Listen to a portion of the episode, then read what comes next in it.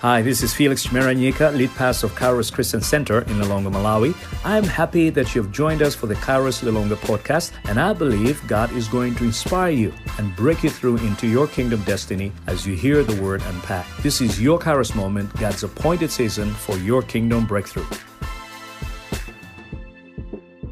I mean, in this fallen world, things don't work out the way that we want them to work out. And in fact, in a fallen world, in a third world country, it's more fallen than fallen. And so, the things that you plan, the things that you say, this is what I want to be, this is what I want to do, they never come to pass. Most times.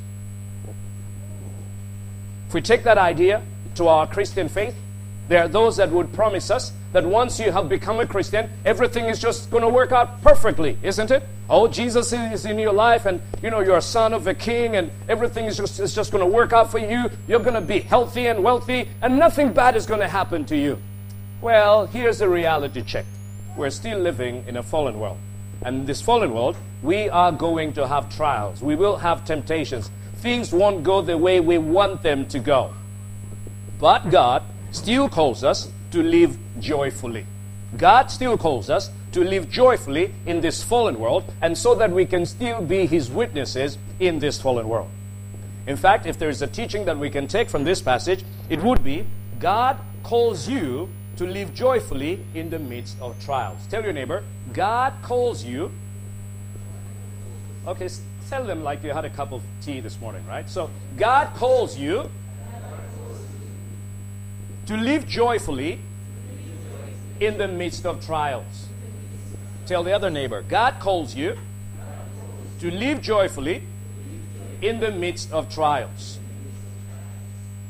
How do we live joyfully in the midst of trials?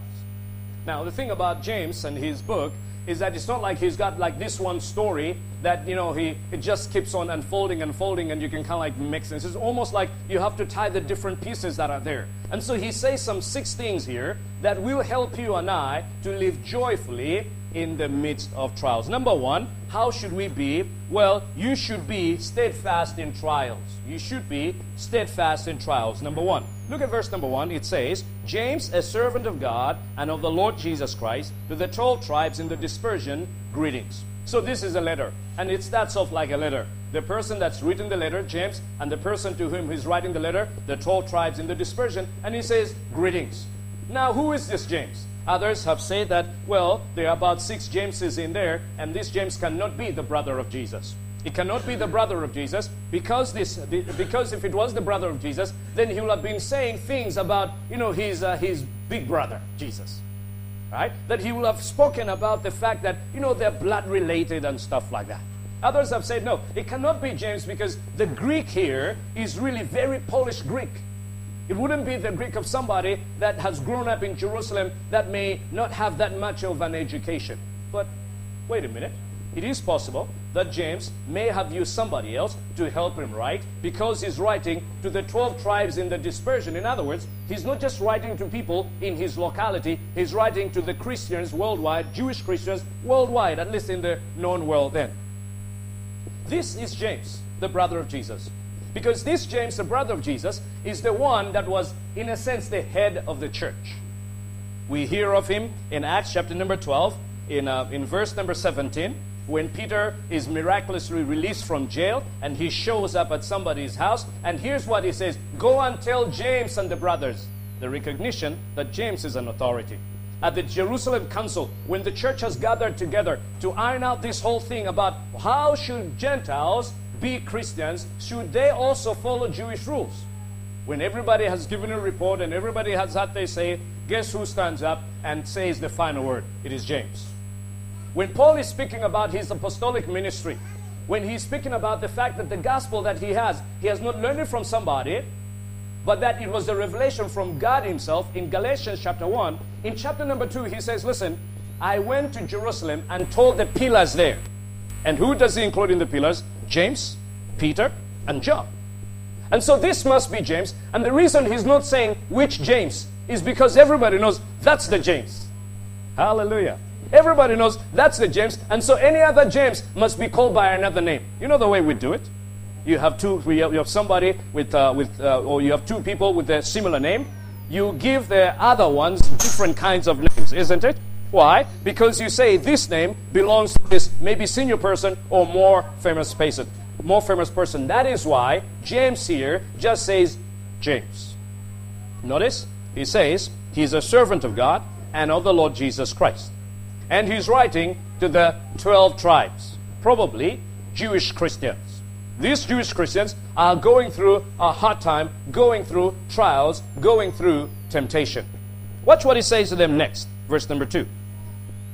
He says, Count it all joy, my brothers, when you meet trials of various kinds. For you know that the testing of your faith produces steadfastness. And let steadfastness have its full effect, that you may be perfect and complete, lacking in nothing. Crazy thing. Count it all joy when you're going through hard times. Count it all joy. Is he saying when you go through hard times, when you've just been hit by a car, you should start laughing? Is he saying you should do something like that because, you know, us Christians, we're filled with the Holy Spirit and so we do crazy things? No. No. He's not saying that. He says joy. Joy, a lot of people mistake for happiness. Happiness is dependent on your happenstance or the circumstances surrounding you. And so when you find people that are partying, you also feel like, oh yeah, that song is a nice song. You go to that wedding. Maybe you're not feeling too well, you're sad with something, but then that music starts pumping and that bass is gyrating you and you're feeling like, wow, I feel good. Yes, that is happenstance. That is happiness. That is not joy. Joy is something that you have in the midst of your troubles. He says, Count it all joy. Let's read that again. Count it all joy, my brothers, when you meet trials of various kinds. Now, Peter, or rather James here, does not have the idea that now that you have become a Christian, you are exempt from trouble. Mm-mm. No, no, no. Peter does not have the idea now that you have become a Christian, then your blessings are double, double, double, double, and that you will never suffer any loss, you will never go through any hardship. No, contrary to the fact. Count it all joy, my brothers, when you meet trials of various kinds. For you know that the testing of your faith produces steadfastness. Now, watch this. The suffering, the trials, can actually be a test. Amen. The trials that you're going through can actually be a test from God. God does test his people. Abraham, the man of faith, in Genesis chapter number 22. After he's gotten his blessing, the blessing that he had waited for 25 years, this son, God says, Abraham, I want you to take your son, your only son, so that he makes no mistake about it, your only son, and I want you to go and sacrifice him to me. And all this was really a test. Will Abraham obey God? Will Abraham want his, his, uh, his blessing more than he wants God? Is Abraham just about his blessing? You see, many of us, when we get into our blessing, we forget God. When things start working out for us, we forget God. When we get that job, we forget God. When we get that girlfriend, we forget God. Hallelujah. Tell your neighbor, he's talking to somebody here. He says that the testing of your faith produces steadfastness. Other versions say patience. That's what it does. The testing of your faith produces steadfastness. God is about you being the kind of person He has created you to be. And you can never be the kind of person that God has created you to be unless you go through the process. So God will allow, in fact, God will send trouble to you. He says, this is so that steadfastness can come upon you. And verse number 3 says, or verse number 4, and let steadfastness have its full effect, that you may perfect, you may be perfect and complete, lacking in nothing. He says, let steadfastness have its complete effect. Let it, allow it. You're going through trouble. What should you do in trouble? You should persevere, isn't it? And that perseverance, that perseverance he says it's something that you should allow to be. What would allowing perseverance to go on mean? It means you continue in the suffering.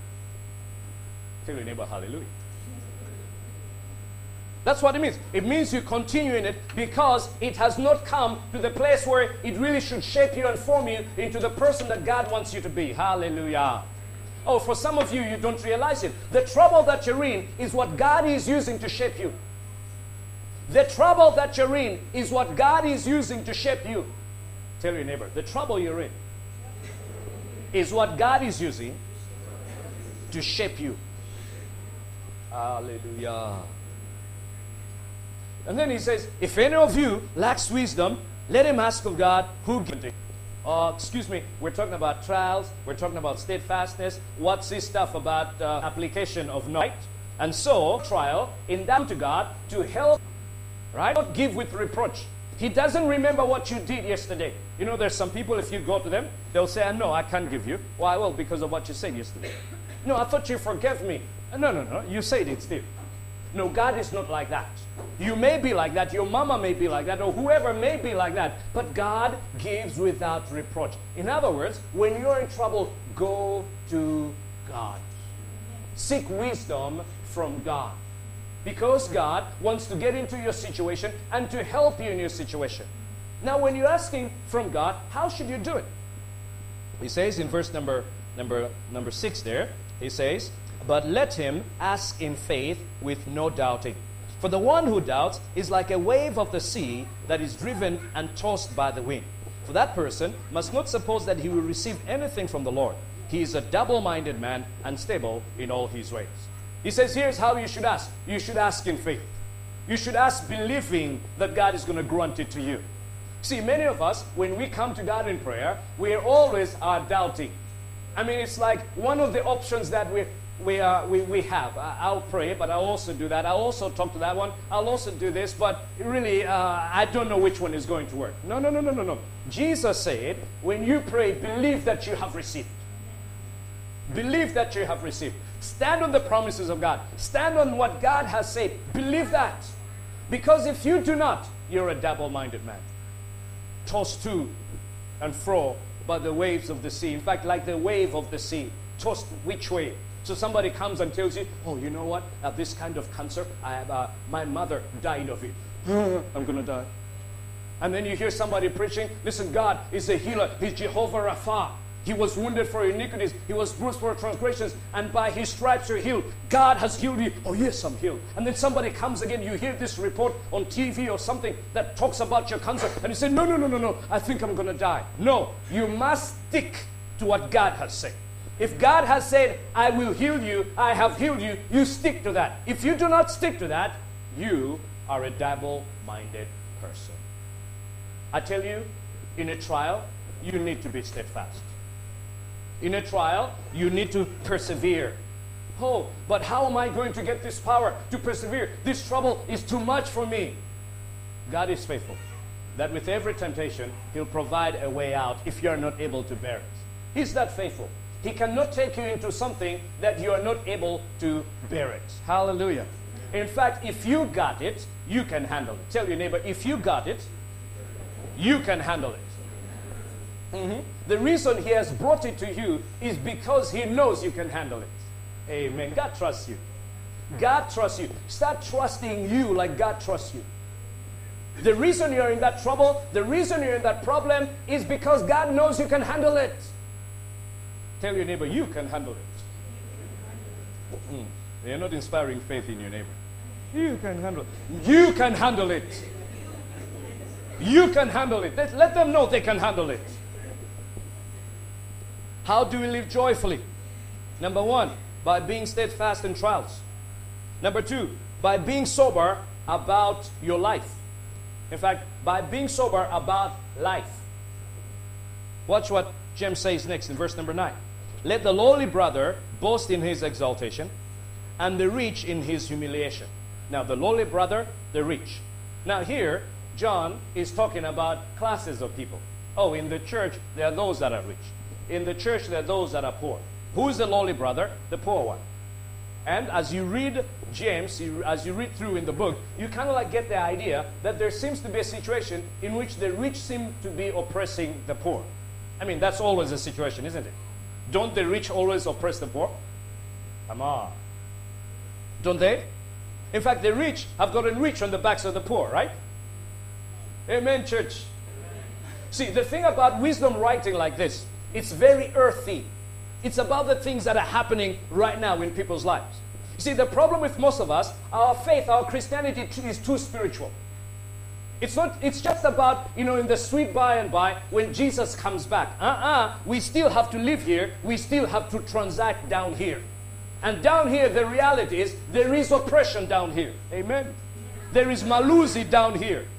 Isn't it? People are broken down here. And so wisdom literature helps us to navigate, to apply the spiritual principles to how we're living life today.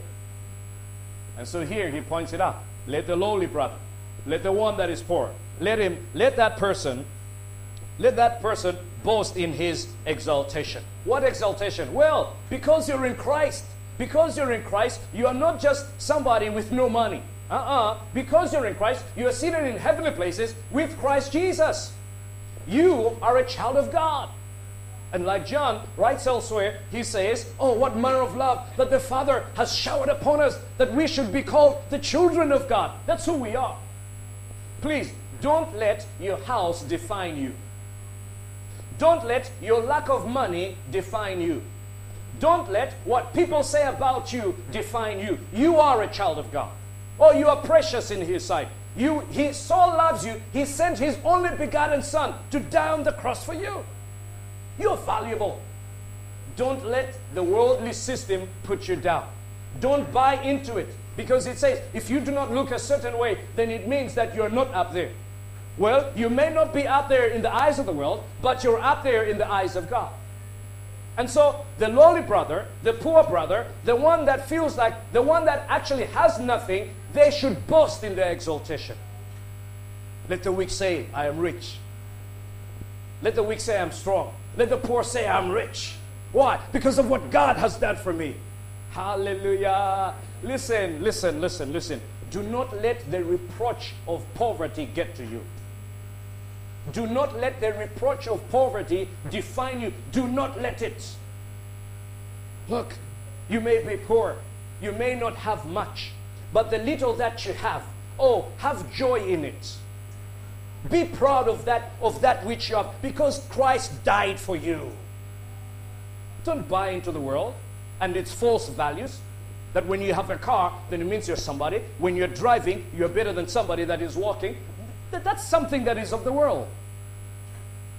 Says the lowly brother, let him boast in his exaltation, and the rich in his humiliation. So the one that is rich according to this world, they should remember their humiliation.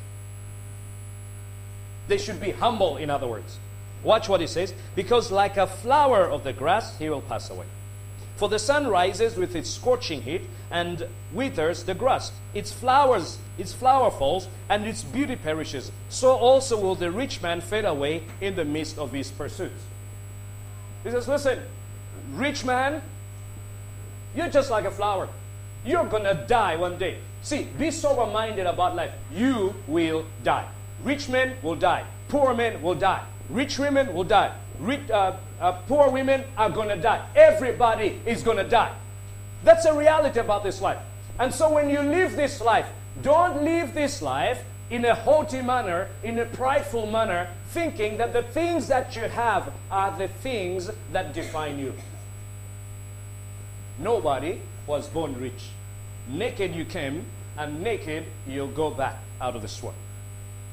In fact, you may not, in fact, you won't go out naked because we're going to be nice to you and put on, you know, and put you in a suit and a nice casket.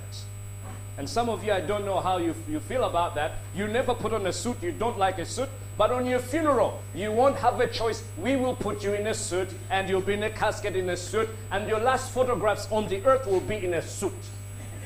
In Jesus' name. Amen, non suit lovers.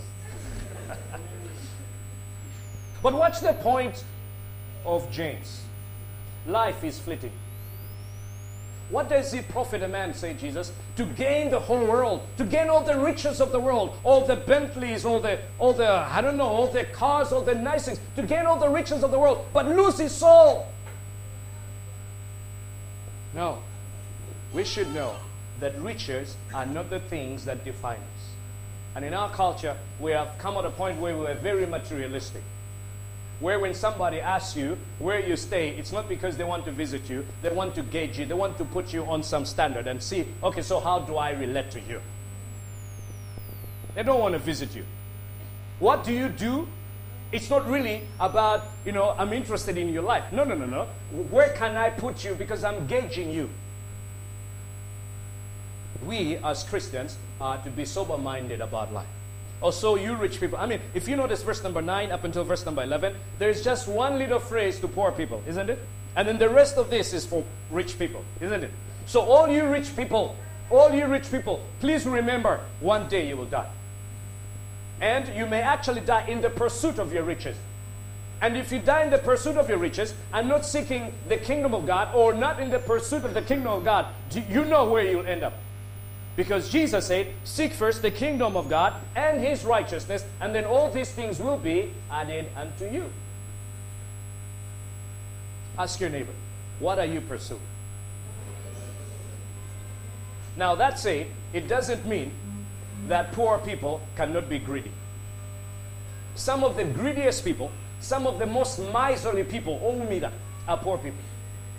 The little thing that they have, they don't want to share with anybody, they just want to keep it. They want to accumulate more, more, more, more. And do you know something? Poor people actually get rich. Because they always want to keep, want to keep, they accumulate more and more and more. And so you may think, oh, that's a really rich person. They are poor. They still want more. They, they don't have enough. So, James is warning you that are poor, boast in your exaltation in Christ. You that are rich, be humble. You may enjoy the glory of people around you, the celebration of people around you, but be humble because one day you'll die. This is like Isaiah 40, 6 to 8. All men are like grass, and their glory like the flowers of the field. The grass withers, the flowers fade, but the word of our God lives on forever. Why do I like saying that? To remind you and I, to you and I that listen, this is the only thing that lives on forever. Hallelujah. Oh, so you, you, you young man are running after that young woman, and you young woman are running after that young man. Guess what? Another 20 years, they, they, they, they won't look the same. Because guess what? Everything in the world is on a downward spiral, it's dying.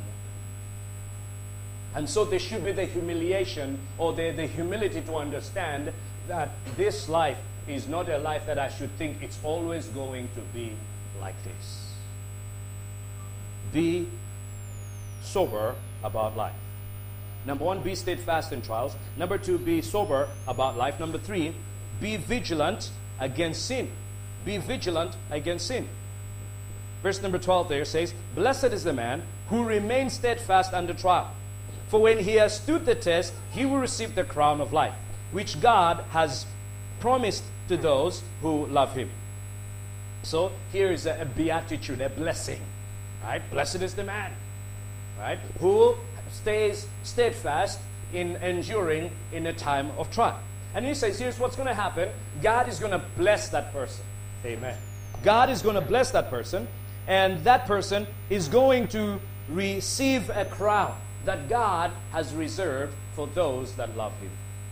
I'm sure you know one day you'll die, right? Anybody doesn't know one day they'll die? Okay, everybody knows one day they will die. In fact, the statistics on death are really one out of one dies. 100% they die. We all die. Right? And when we die, we're going to come before God. When we die, we'll have to give an account of the life that He gave us. For those that have been steadfast in uh, faithfulness under trials, God will give them the crown of life. See, inasmuch as much as you and I have been saved by our faith in Christ Jesus, by our saying, Christ come into my life, and our being justified because of the faith that we have, there's also the part where we persevere. There's also the perseverance of the saved, of, of those that are saved, of the saints. Yes, once saved, always saved, but that's because the always saved persevere till the end. And so the one who perseveres, when they go through trial, they know that they will receive a crown from God, which he has kept for those who love him. In actual fact, to love Jesus is to obey Jesus. To love Jesus is to obey Jesus. He who loves me, says Jesus, will obey my commandments. And so you can say all you want, oh, I love Jesus, I love Jesus, I love Jesus, I'm a Christian, da da da da da. But if you're not obeying him, you don't love. If you're still living in sin, you don't love Jesus. If you still continue that thing, you don't love Jesus. Watch what it says next. Verse number 13. Let no one say when he is tempted, I'm being tempted by God. For God cannot be tempted with evil, and he himself tempts no one. But each person is tempted when he is lured and enticed by his own desire. Then desire, when it has conceived, gives birth to sin. And sin, when it is fully grown, brings forth death. He says, listen, when you are tempted, let no one, it's an imperative, it's a command. Let no one say when tempted, I'm tempted by God. That God is tempting me. No, God does not tempt anyone. God will test. Testing, knowing that you, with, with the wish that you are going to pass the test. You get it? God does not test. I mean, God does not tempt. God tests. He'll test his children. He'll want them to grow. I mean, would you feel comfortable getting into a minibus or a bus and finding out that the driver has no license, did not pass the test? No. It's a dangerous driver, isn't it? So, anybody that is worth doing something must be tested for that thing. And so it is too with God that He tests you. He tests you so that He can take you to the next level of the destiny that He has for you. There's no way you move to the next level of your destiny in God without a test. So He must test you. But God does not tempt you. Does not tempt you so that you can sin. No. God does not tempt believers so that they can sin. He does not do that. And so James says, when tempted, let no one say, God has tempted me. Because God tempts no one and he can be tempted with no one. But here's how we should understand temptation. He says, each person is tempted when he is lured and enticed by his own evil desire. So, how are you tempted? When you are enticed, when you are lured. Lure here, think terms of fishing, fish hook, and the bait there. So, there are things in your life that are baits that hook you. See, I hear a lot of people say, oh no, you know, the problem with that person is uh, they, they need to be delivered from a demon. No, it's the devil. Watch out. Because the devil does not come uninvited. The devil found something. And you, you latched onto that bait, and so you got hooked. So the big problem is not really the demon, the big problem is you. Hallelujah. I mean, when you hear some stuff today in the church, it, it pretty much is the devil made me do it. And so cast out the demon from me. Look, even if we did cast out the demon from you, if you open a door to it, it's going to come back again. Isn't it? Hallelujah. It's going to come back again. You need to come at a point where you take responsibility for your heart, for the things that are in your heart. If you do not take responsibility for the things that are in your heart, you will not change. The devil is not going to say, Oh, you want to change? Now I'll stop enticing you. No. Then he's not a devil. The reason of being a devil is so that he can tempt you. Amen? The reason he exists is to tempt you. So when tempted, let no one say that I'm tempted by God because God tempts no one. But each one of us is tempted when we are lured and enticed by our own evil desire. There's something in you, there's something inside you, an evil desire that wants to open up to the demons. Amen. So we can cast out the demon today. And you can crawl all over here and make noise and, and vomit and all sorts of things can come out. Right? But if you still open the door if you still have that evil desire, guess what? Seven more demons are going to come. Hallelujah. We must take responsibility for the sin in our lives. Tell your neighbor, you must take responsibility for the sin in your life. The devil only comes to help you. Amen. It's sad, this thing, this misunderstanding. Somebody told me, oh, my son, always getting drunk, always is stealing things, and da da da da da da. Guess what we tried to do? We tried to get him to Nigeria to be prayed for by the man of God, you know who. And then came back from there two months, they're sober and everything. Third month, boom, right back into it again. You don't have to waste money to go to Nigeria for something that you should take ownership of. Amen? You should take ownership of that problem. And you are the one that should say, I'm in trouble, I need help, help me. When somebody is looking for help for you, it doesn't help you. Because you don't want to be helped. If you want to be helped, you come looking for help, isn't it? So you have not come to the bottom of your sin, of yourself, to see yourself as helpless. That's why you don't need help. Remember the prodigal son who went off and wasted his father's money in an inheritance? Did the father go out and call him? Oh, please, my son, come, come, come, come, come. I've got a big house for you. Oh, oh, oh, oh, oh a party for you. No. The father's just waiting because that person needs to come to the place where they, they hit rock bottom and they come to the point of realizing, I need help. Friend, sometimes the people in our lives that are messed up, we need to let them be. Let them come to the full conclusion of their problem.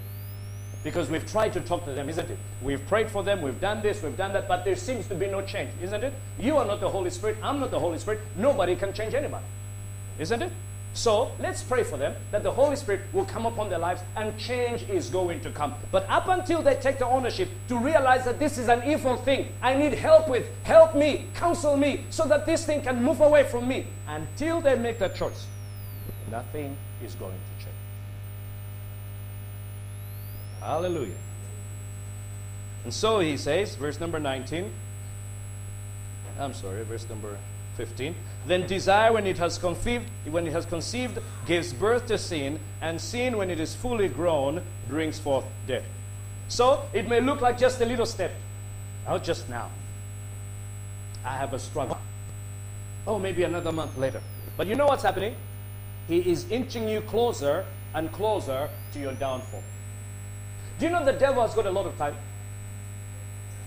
The devil really has a lot of time. He's more patient than us. So it'll start like a little thing. You don't do it again until another two months. Or maybe even six months pass, you don't do it again. And then another six months, you do it again. And then six months again, you do it again. And then it's four months. And then it's three months. And then it's two months. And then it's every three weeks. And then it's every week. And then it's every day. He is patient. James is saying we should be vigilant against sin. We should be watchful. That's why the Bible will speak of us. Let's confess our sins to one another. Listen, your problem that you have, if you can solve it by yourself, you wouldn't have a problem. Let me say it again. If you could solve your problem, you wouldn't have the problem. You have the problem because you can't solve it. Amen. And so you need other people that can come into your life to help you solve the problem. Uh, but really, nobody cares for me. Nobody comes to see me. The pastor doesn't come to visit me. Do you know the pastor can't know everybody and everybody's problems? And some of your issues, they are so hidden, nobody knows. It's just you. So how is somebody going to know? Short of the Holy Spirit saying that one has such such an, an issue. And so what am I saying? I'm saying, friend, don't play around with sin. When you have an issue in your life, come, let's talk. Go to a leader, talk. And so that that thing can come out into the light. The sin actually thrives on darkness, on secrecy. It thrives on secrecy. When you're doing by yourself, in the dark by itself, you and it, it loves it. When you bring it out into the light, when you confess it to somebody, it starts losing its power. Because in the dark, it tells you this is nice, this is really great. Oh, you are high, you are on top of the world. In the light, you see the foolishness of it all. And when there's somebody there to keep you accountable, and that's what brothers and sisters we're here for. Keeping each other accountable, being our brothers and sisters keepers, is not just something that is supposed to be done by the leaders in the church. You are the person that's supposed to go and help out that brother. Or sometimes you hear stuff like, "Oh, pastor, you know, uh, you need to talk to so and so. They were, they were, they are clubbing now. That's what I hear." Of course, the question also becomes: uh, you, you hear they were clubbing, you saw them they were clubbing, yeah. So you at the club too, oh, yeah. Okay. But this one has deeper problems than you somehow. And so I should go and talk to somebody that I never saw at the club. I mean, how, how do I even start the conversation? So and so said they saw you at the club and they wanted me to come and talk to you about it. I mean, that's gossip, isn't it? That is gossip. It's called gossip. No, when you see your brother at the club and you're at the club and the club and you know you're both in trouble, please talk to each other. Listen, brother, we, we, we are in big trouble. We need help here. We need massive help. Because what we hear on Sunday and what's happening here, they don't jive. I mean, you'd be surprised. Uh, you obviously have things in common. You're at the same place. Oh, nobody understands me. Here's somebody who understands you.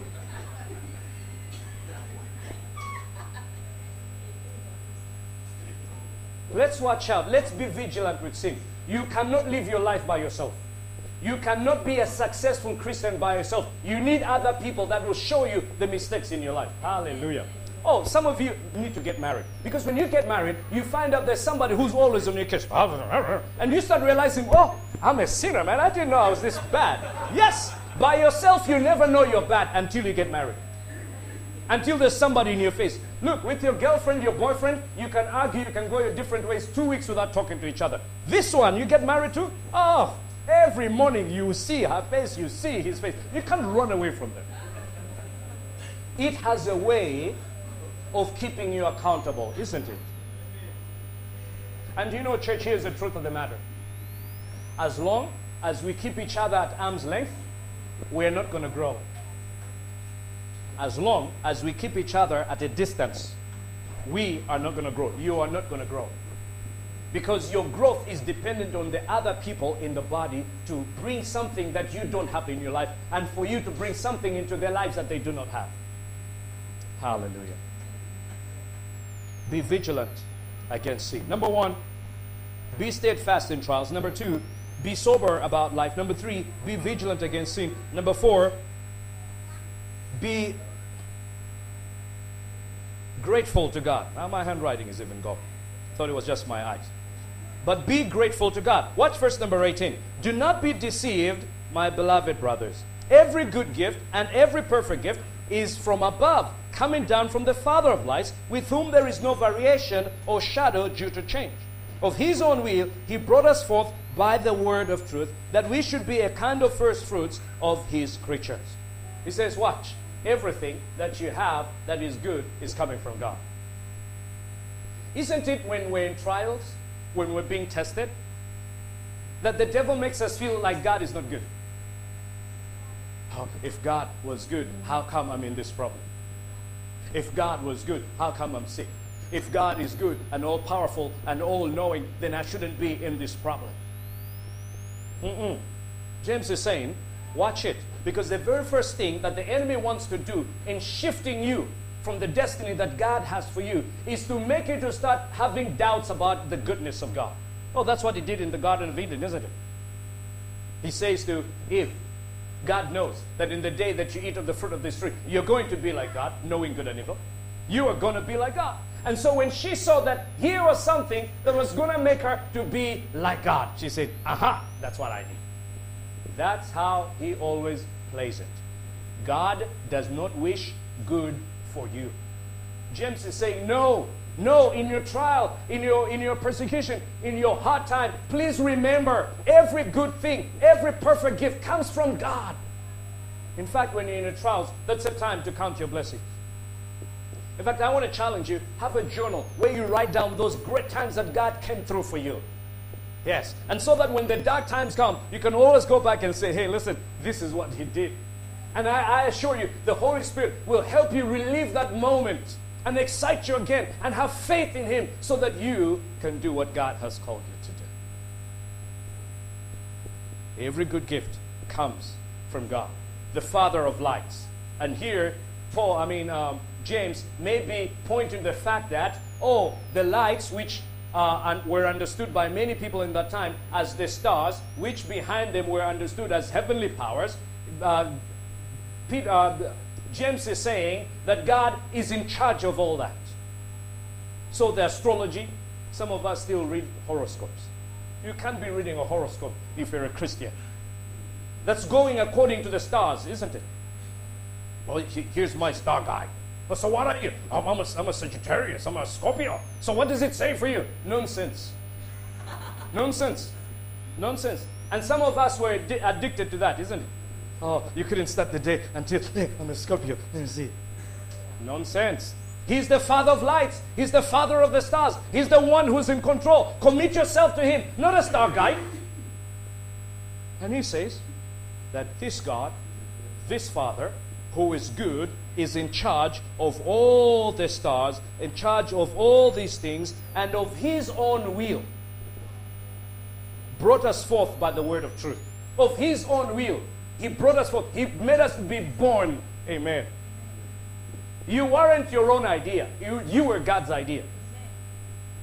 You were God's, in fact, you are God's idea. You're not your own idea. It's God who set you to be here in such a time and a place like this. It's Him. He knows what He's created you for. He knows what you're capable of. He knows what He has put into you. And He wants you to live in gratefulness to Him. Now, this may be a pointer to our being brought forth as in being born again. Yes, he has chosen us by all by himself, right? But it could also mean that no, he has put us into the world, those of us that are saved, to be the first creatures in the new world. We will enter into that new world, isn't it? Into the new, the new heaven and earth. Right? And so then, we should be grateful to God. Friend, listen. If you're going to live a joyful life, you must be a person that is praising God. Do you know you cannot be frustrated and grateful at the very same time? Being frustrated, oh, this is not working, nothing works for me, and at the very same time you're praising God. No, no, no, no. When you praise God, you lift yourself above the frustrations. And some of you need to get more into the praise of God. Why? So that you get less frustrated be grateful to God. Look at the things that He has done for you. I mean, you're alive, uh, but you know I am sick. But you're alive.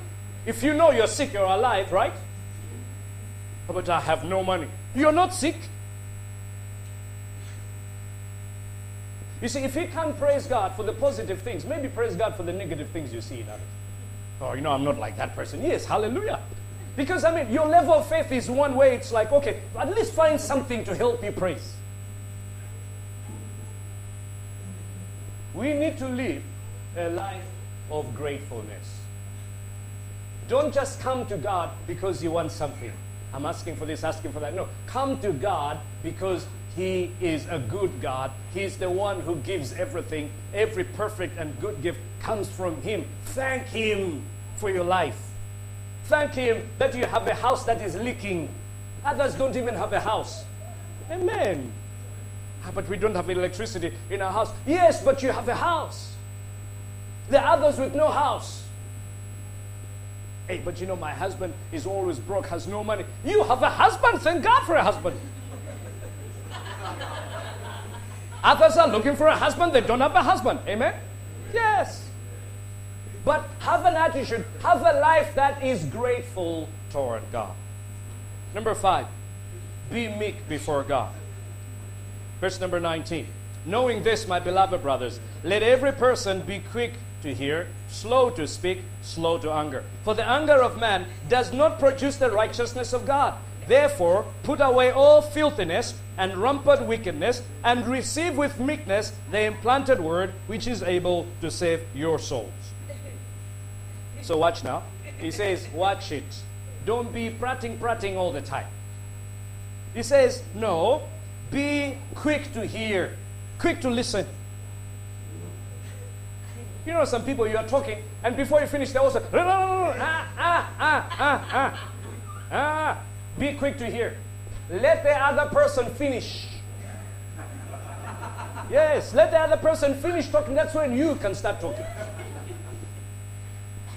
I mean, isn't this just common sense?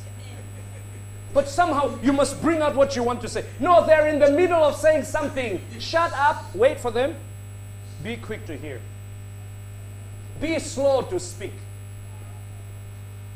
Usually, the people that don't have much to say, they say the most. Eh? And the people that have anything to say, they're the ones that say the least. Interesting. The people that don't know, they don't tell you that they know. But it's the people that don't know that always tell you that they know, and yet they don't know.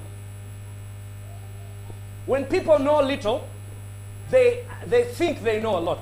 When people know a lot, they realize they know little. That's the truth. And so he says, be quick to hear, slow to speak, and slow to anger. He says, For the anger of man, for the anger of man does not produce the righteousness of God. Now notice he's not saying don't get angry, right? Is he saying don't get angry? No, he's saying be slow to anger. Because anger is an emotion that God has put inside you for your protection at times. So you meet somebody, you're walking down the road, you meet somebody, a thief that grabs your, wants to grab your phone, and then you smile, ha ha ha ha ha ha. No, you are crazy. You need to go to the mental ward so we can check you out. Things are not supposed to work like that. Somebody comes knocking on your door. In fact, somebody breaks down your door, is a thief in the night with AK 47 and stuff like that, and you start smiling at them and laughing with them. There's something wrong with you. No, God has given us anger. Yes, He has given us anger so that we can protect ourselves even in this crazy fallen world. Remember, Jesus got mad. Huh? He got he kicked things down. He chased some people out of the temple because they were not doing the things that were meant to be done in the temple. So Peter, I mean James is not saying that we should not get angry. No, we should not be quick to anger. Because the, a quick anger, an anger that is not fitting with the righteousness of God, is actually a fleshly anger. In fact, anger and control go together, isn't it? So because I can't control, because I can't get my way, and so what do I do? I get angry. Now, when some people get angry, they break things. But some people, when they get angry, they cry. It's still a, a way of manipulating, isn't it? A way of controlling. He says, no, don't be like that. Be quick to hear, slow to speak, slow to anger. Because the anger of man is not about the righteousness of God. And then he says, therefore, put away all filthiness and rampant wickedness. So, put away. Stop doing that. And he says, and receive with meekness the implanted word which is able to save your soul. So receive with meekness the implanted word, the word that is inside you, the word of God that is inside you. If you're truly born again, the Holy Spirit lives inside you, and you know what is right and what is wrong, right? Come on. We know when we sin and when we're about to sin, don't we? Don't we even plan our sin? Come on. I mean, you situate yourself in the path of that person at that particular time, at that particular place, and, and you know that, yeah, when we meet, something's going to happen. Hmm, you planned it. Let's not act as if we don't plan this thing out. We actually plan this thing out. If you've done it more than once, you, you have a, an MO, a modus operandi, a way of, of, of operation. You know what to do. Amen. He says, There's a word that is implanted in us. We should receive it with humility. Watch this. James is not saying that the solution to you stopping doing that thing is just stop, stop, stop, stop. No. Everything in your life takes space in your life. And for you to take it out, you must replace it with something. If you don't replace it with another habit, you are doomed to repeating it. And so he says, receive with meekness the implanted word. What implanted word? This word. It's also in you. But get into this word. Get with God. And the more that you have an appetite for the word of God, the more that you shall walk according to the work of uh, the word of God. Because as a man thinketh, so is he. Do you remember the first time those of you that were that are ex-drunkards like me? Not those of you that are still drunkards. No, those of you that are ex-drunkards like me. You remember the first time you took that alcohol? It was like, isn't it? Very bitter, isn't it? And some of us, we were like, okay, let me get the brandy and the lots and lots of Coke. And then afterwards, you worked out an appetite, isn't it? And actually, the special brew was like Coca Cola It was like, ah, this is nice. What happened? You worked out an appetite. Listen, if you can work out an appetite for evil, you can work out an appetite for good. If you can work an appetite for evil, you can work an appetite for good. At the very beginning, it's something that is hard. But after a while, you start getting used to it. And that's the way you live your life. That's the very same thing that you did with that other thing. So, how do you think somebody's just going to lay hands on you and then that thing goes? No! You must do the hard work of untangling yourself from there. Amen. Oh, Pastor, pray for me. I drink too much. No, you should stop drinking. Amen. You should stop drinking and you should find the other thing that should come into your life that will change you, which is the implanted Word of God. You should start living by the Word of God. You should change your friends. Why? Well, because all your friends are drunkards. I know, you know, I don't drink. I'm just going to hang out with my brothers and, just share the gospel with them. In any case, they'll need somebody to drive them home. They're going to be drunk. So I'm the one that's sick. Ah, so they converted you now. Now they converted you. Instead of you converting them, converting them, they converted you. You're hanging out with the wrong people. Tell your neighbor you're hanging out with the wrong people. Hang out with the saints. Hmm. And so we receive with meekness the implanted word of God. There should be a meekness, a humility that says, I am failing, I am a sinner, I am sinning, I need help, I need help because things are not working out for me. But as long as you're right there by yourself, thinking you got it covered and everything is working out okay, and yet you know in your heart of hearts things are not working out for you, you are being prideful.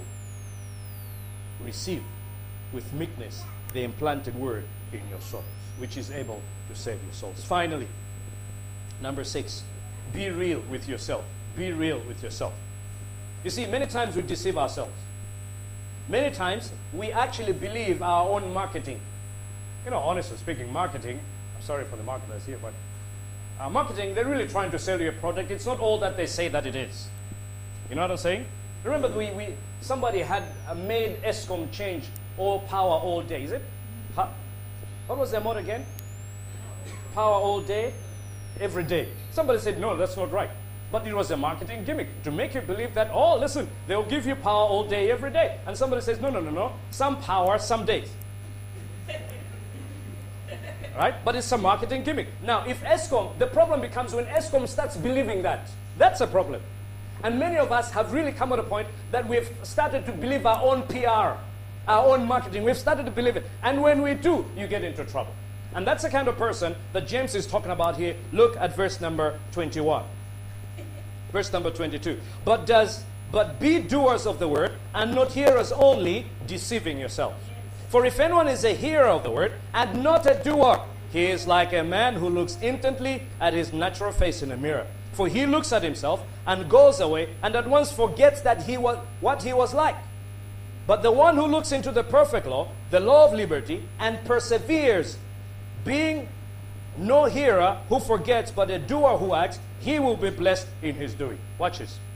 He's saying a person who just hears, oh, you know, powerful message today, oh, pastor was on a roll, and then never does what pastor says. It's like somebody who stood on a mirror, saw himself or herself, and then, and then went off and forgot what they're like. Do you know what they're going to do? They will try and come back again and see, what am I like? And they forget. They'll, they'll come back. Do you know we have people like that in the church? Sunday in, Sunday out. You are saying amen. You are saying this is true. You are saying this is the thing. And yet, when you go back home, you're not doing it. You are deceiving yourself. You are not being real. And listen, when somebody deceives you, it's bad enough. It's bad. When somebody deceives you, very bad. When you deceive you, hey, hey, that's dangerous deception. Because you've lost all direction. And so he says, that's a very same thing with somebody that just hears the word and does not do the word. Tell your neighbor, it's time to do the word. And he says, you shouldn't be like that. You should look into the real mirror, the perfect law, the law of righteousness. What is that? It's the Word of God. You see, the Word of God, you don't just read the Word of God, the, the Word of God reads you. Let me say that again. You don't just read the Word of God, the Word of God reads you. It tells you stuff about you. It starts pointing things inside you. You know you're like this, you know you're like that, you know you're like that. Do you know God is more interested in changing you, conforming you to the image of His Son, than blessing you? Than giving you that car? Than giving you that job? Please understand God because you may get frustrated with God. God is not about the bling bling and all those things that you want. No, God is about your heart. He wants to change your heart. Amen. He wants to change your heart. When He changes your heart, that's when you will have come to a point where you can be trusted with something. And so when we come to the Word of God, when we come to church, let's have this idea God is interested in me changing. When we open the Word of God, we should ask ourselves, what is it that I should change in my life? When you come to church like this, ask yourself, what is this? What is it that I'm being required to change? Because when I come before Him, I should be shown the things that are in me that are not right before Him. And then there will be those that would think that, oh, listen, I'm a, I'm a, I'm a great Christian. So here is James and what he says about that. Verse number 26 there. He says, If anyone thinks he is religious and does not bridle his tongue, but deceives his heart, this person's religion is worthless. so, if, in other words, if somebody thinks they're religious, they put up their hands and they worship, they speak in tongues, they roll on the ground, they give a prophetic song, and whatever else that they do, right? But if that person does not bridle his tongue.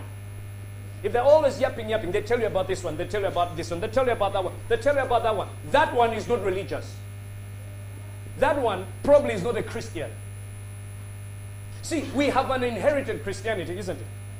I mean, all of you here, if you're writing on your CV, to in, in Malawi we put religion, isn't it? Yeah. Well, probably one of the few places in the world where you put religion on your CV. But you put religion on your CV, you say Christian. Everybody here would write Christian.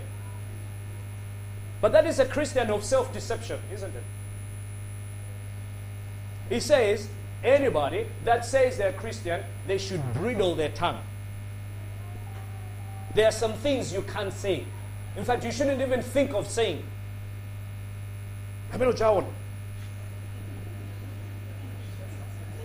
She'll see. She'll see. She'll see. Excuse me. No, she shouldn't see. He shouldn't see. Let them see Christ. Let them see that even though they have wronged you, you're still going to go back to them in grace and in love. Let them see Christ. Let them not see the old you, because the old you is buried with Christ, isn't he? Right? And so he says, no, here's true religion, verse number 27. Religion that is pure and undefiled before God the Father is this to visit orphans and widows in their affliction, and to keep oneself unstained from the world.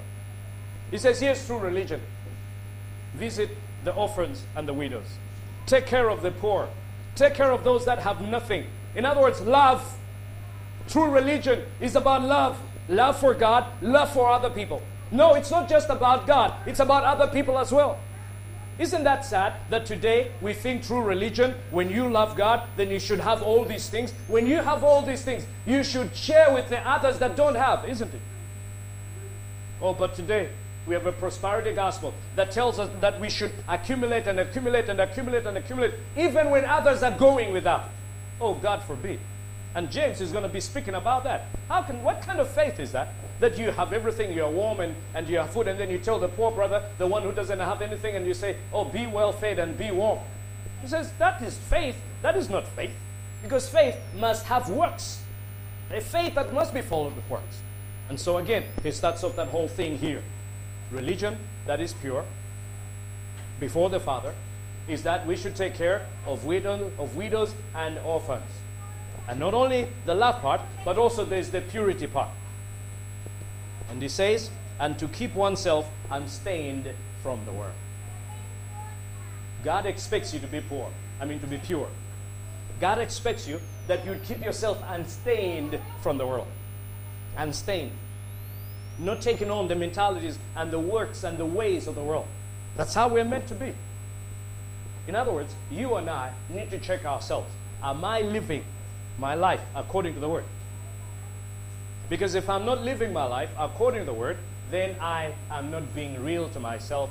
I am lying to myself. And you know, when you have this thing inside you that makes you feel you're lying, you're not being truthful to yourself, when you know you have a you are a hypocrite, you can't live joyfully too, is it?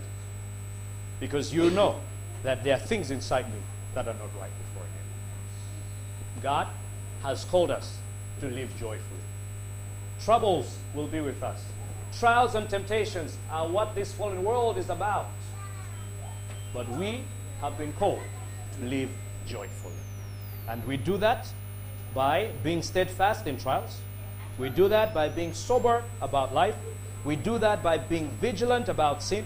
We do that by being grateful to God, by being meek before God, and by being real to ourselves. Amen? Amen. Let's stand up one close. Thank you for listening to the Kairos Lilongwe podcast. I trust you've been blessed.